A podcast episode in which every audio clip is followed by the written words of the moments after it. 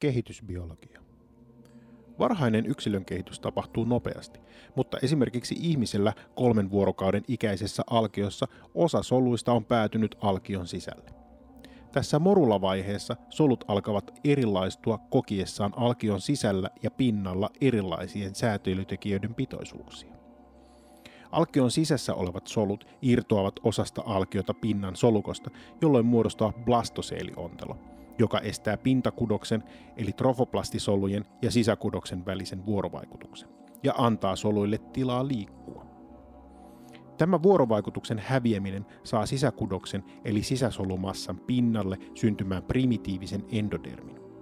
Samalla muodostunut plastokysti kuoroituu ulos suojaavasta zona pellusida-kerroksesta ja tarttuu kohdun seinämään. Tässä vaiheessa trofoplastisolut jakautuvat ja erittävät kohdun pintaa tuhoavia entsyymeitä sekä aineita, jotka houkuttelevat paikalle verisuonia. Ne voivat myös kiinnittyä emon verisuoniin lisäten veren tihkumista verisuonista. Tällöin istukka muodostuu.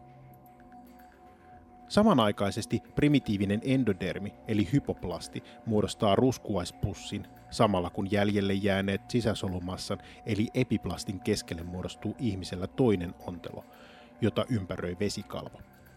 Näiden kahden ontelon väliin kehittyy lopulta ektodermi, mesodermi ja endodermi. Gastrulaation mekanismeissa on selkärankaisilla suuria eroja – Tutuin esimerkki lienee sammakon gastrulaatio, jossa animaalisen ja vegetaalisen puolen välistä työntyy soluja pallomaiseen blastoseeliontelon sisään muodostaen alkusuolen, jonka yläpuolella on kolme alkiokerrosta.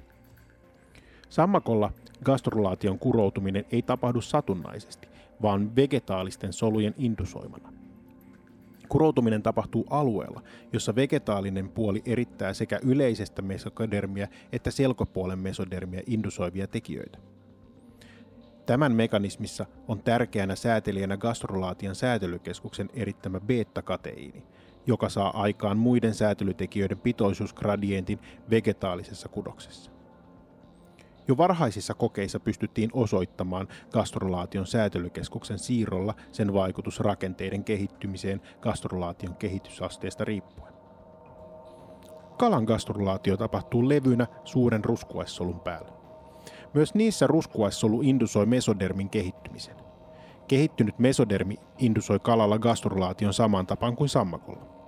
Vatsapuolella säädellään mesodermin ja epidermin kehittymistä, kun taas selkäpuolen mesodermin erittämät säätelytekijät estävät vatsapuolen erittämien tekijöiden vaikutuksen.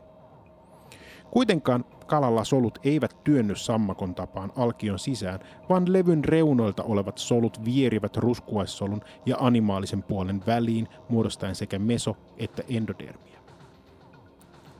Linnuilla ruskuaissolu on vielä entistäkin suurempi mikä vaikuttaa yksilön kehityksen rakenteeseen. Solut jakautuvat aluksi osittain ruskuaisen pinnalle, jolloin muodostuu animaalisten solujen levy.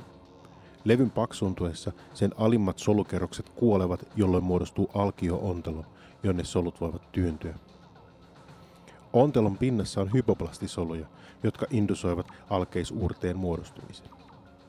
Uurteessa solut painuvat levystä alas ja vaeltavat muodostuneeseen blastoselionteloon. Uure alkaa linnuilla etupäästä ja jatkuu lopulta pituussuunnassa läpi koko kehon. Solut vaeltavat linnun alkion ontelossa ja niiden vaellusreitti määrää niiden erilaistumisen erilaisiksi mesodermaalisiksi soluiksi. Tätä liikkumista säätelee toisaalta alkeisuurteen erittämä hylkivä kasvutekijä ja pään rakenteiden erittämä puoleensa vetävä kasvutekijä. Erilaistuminen tapahtuu linnuilla lähinnä hypoplastisolujen erittämien signaalien perusteella. Hypoplasti erittää fibroplastien kasvutekijää FGF8, minkä lisäksi pään alueella hypoplastin erittämä kerberus estää alkeisuurteen aiheuttaman nodal-signaloinnin. Myöhemmin nodal ja FGF8 indusoivat mesodermin erilaistumisen ja solujen liikkumisen kehon alueella samalla, kun pääpuoleinen hypoplastisolukko muuttuu endoplastiksi. Solujen työntyessä alkeisuurteen kautta kehittyy selkäjänne ja hermostoputki, jotka vaikuttavat myöhempään alkion kehitykseen. Nisäkkäillä kehitys on paljolti samanlaista kuin linnoilla. Suurimpana erona on ruskuaispussi ruskuaissolun tilalla ja animaalisten solujen päälle kehittyvä alkiota suojaava sikiövettä sisältävä amnion ontelo. Näiden onteloiden välissä tapahtuu edellä kuvatun kaltainen alkeisuurre, jonka kautta solut vaeltavat muodostaen endodermin ja mesodermin. Etutakaakselia nisäkkäillä säätelee etupään viskeraalinen endodermi, jota voi verrata lintujen hypoplastiin, sekä alkeisuurteen reuna eli solmuke. Alkeisuurteen takaosa erittää fibroplastien kasvutekijää, mutta FGF ei pääse vaikuttamaan alkion etupäässä. Lisäksi etupäässä on estetty luuta muodostavan proteiinin BMPn, nodalin ja VNTn vaikutukset. Seurauksena on säätelytekijöiden gradientti eläimen pituussuunnassa. Pitoisuusgradientit määräävät erilaisten HOX-geenien aktiivisuuden eri osissa, jolloin etutaka-akseli saadaan kaavoitetuksi hyvin tarkasti. HOX-signalointi on hyvin konservoitunut ja se kaavoittaa sekä ihmisen että banaanikärpäsen rakenteita.